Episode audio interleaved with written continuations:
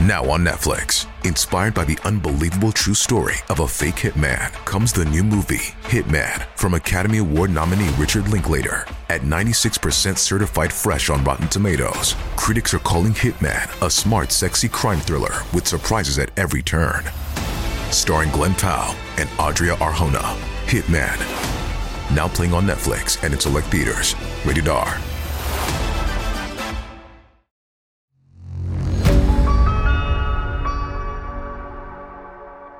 नफरत, साजिश और रहस्यमय घटनाओं की दुनिया में आपका स्वागत है। आइए, आकृति, यानी मेरे साथ एक सफ़र पर जाएँ, जहाँ अपराध की कहानियाँ हमें अपनी तरफ़ ज़रूरत से ज़्यादा खींचती हैं। तो चलिए शुरू करते हैं रहस्य की रात, आकृति के साथ, ऑडियो पिटारा की प्रस्तुति।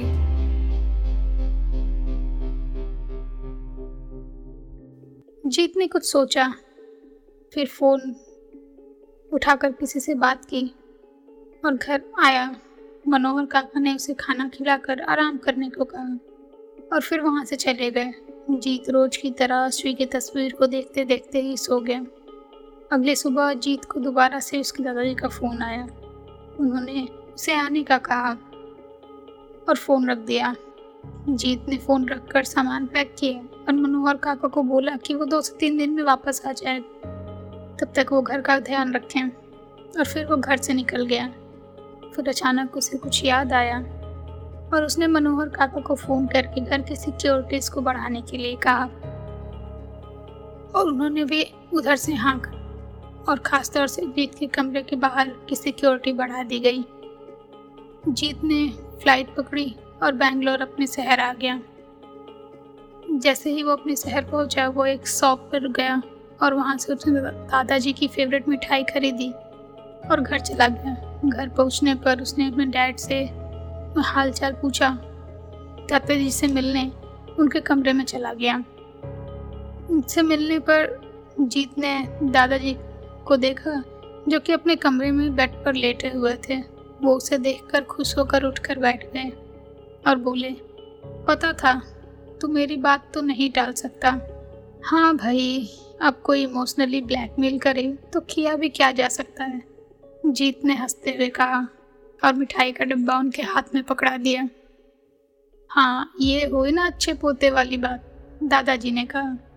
और जल्दी से मिठाई खोल कर खाने लगी। तुझे तो पता है ना, तेरी छोटी माँ मुझे ये मीठी चीज़ें नहीं खाने देती।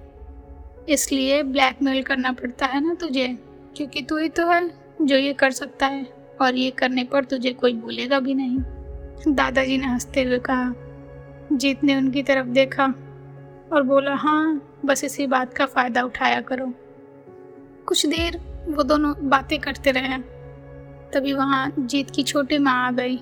जीत की फैमिली में उसके डैड और दादाजी के अलावा उसकी एक छोटी माँ थी। छोटी माँ इसलिए क्योंकि जब जीत सात साल का था तब उसकी माँ की मौत हो गई थी। और जीत की देखभाल के लिए उसके डैड ने दूसरी शादी कर ली। शुरू शुरू में उसकी माँ को ये सब अच्छा तो नहीं लगा, ना ही जीत को ये सब पसंद आया। पर नई माँ ने उसे इतना प्यार दिया और इतना ध्यान रखा कि जीत धीरे धीरे उनसे घुलता मिलता गया और अच्छा महसूस करने लगा। सौतेला होने के बाद भी जीत की माँ ने कभी उससे वैसा व्यवहार नहीं किया। कुछ साल बाद उन्होंने एक बेटे और एक बेटी को जन्म दिया जिसे जीत बहुत मानता था।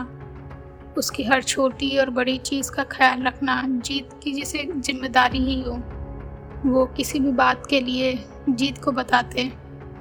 अगर मॉम डैड को बताना है और उन्होंने ना कर दिए तो भी वो जीत से कहकर वो काम करा लेते और वो ये सब आराम से कर भी देता। शाम को जीत ने ये डिसाइड किया कि वो दादाजी से जाने की बात करेगा। पर जब वो शाम को दादाजी के साथ चाय पीने के लिए उनके कमरे में गया तो उन्होंने कुछ तस्वीरें निकाल कर रखी थी।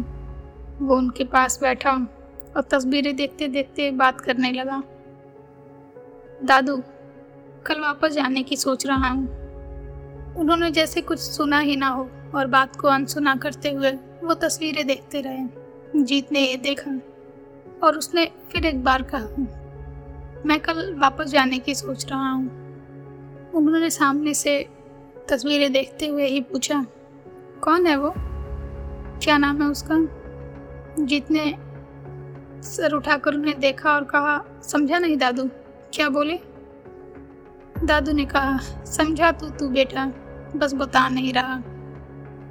फिर उन्होंने जीत से काफ़ी बार पूछा जीत ने भी बहुत सुनने के बाद उनसे कहा कि, दादू, अब हम साथ नहीं। इसलिए इस बात का कोई फ़ायदा नहीं। दादू ने फिर उससे पूछा, क्यों? ऐसा क्यों? कुछ तो बताओ उसके बारे में। फिर जीत ने उसने बताना शुरू किया। पहली बार पाँच साल पहले एक बिज़नेस डील की वजह से जब जयपुर गया था तो वापस आते समय कुछ इश्यूज़ की वजह से मुझे ट्रेन से आना पड़ा। जब मैं वहाँ जयपुर स्टेशन पर ट्रेन में बैठा तो बाहर खिड़की से अभी अपना सर टिका देख ही रहा था।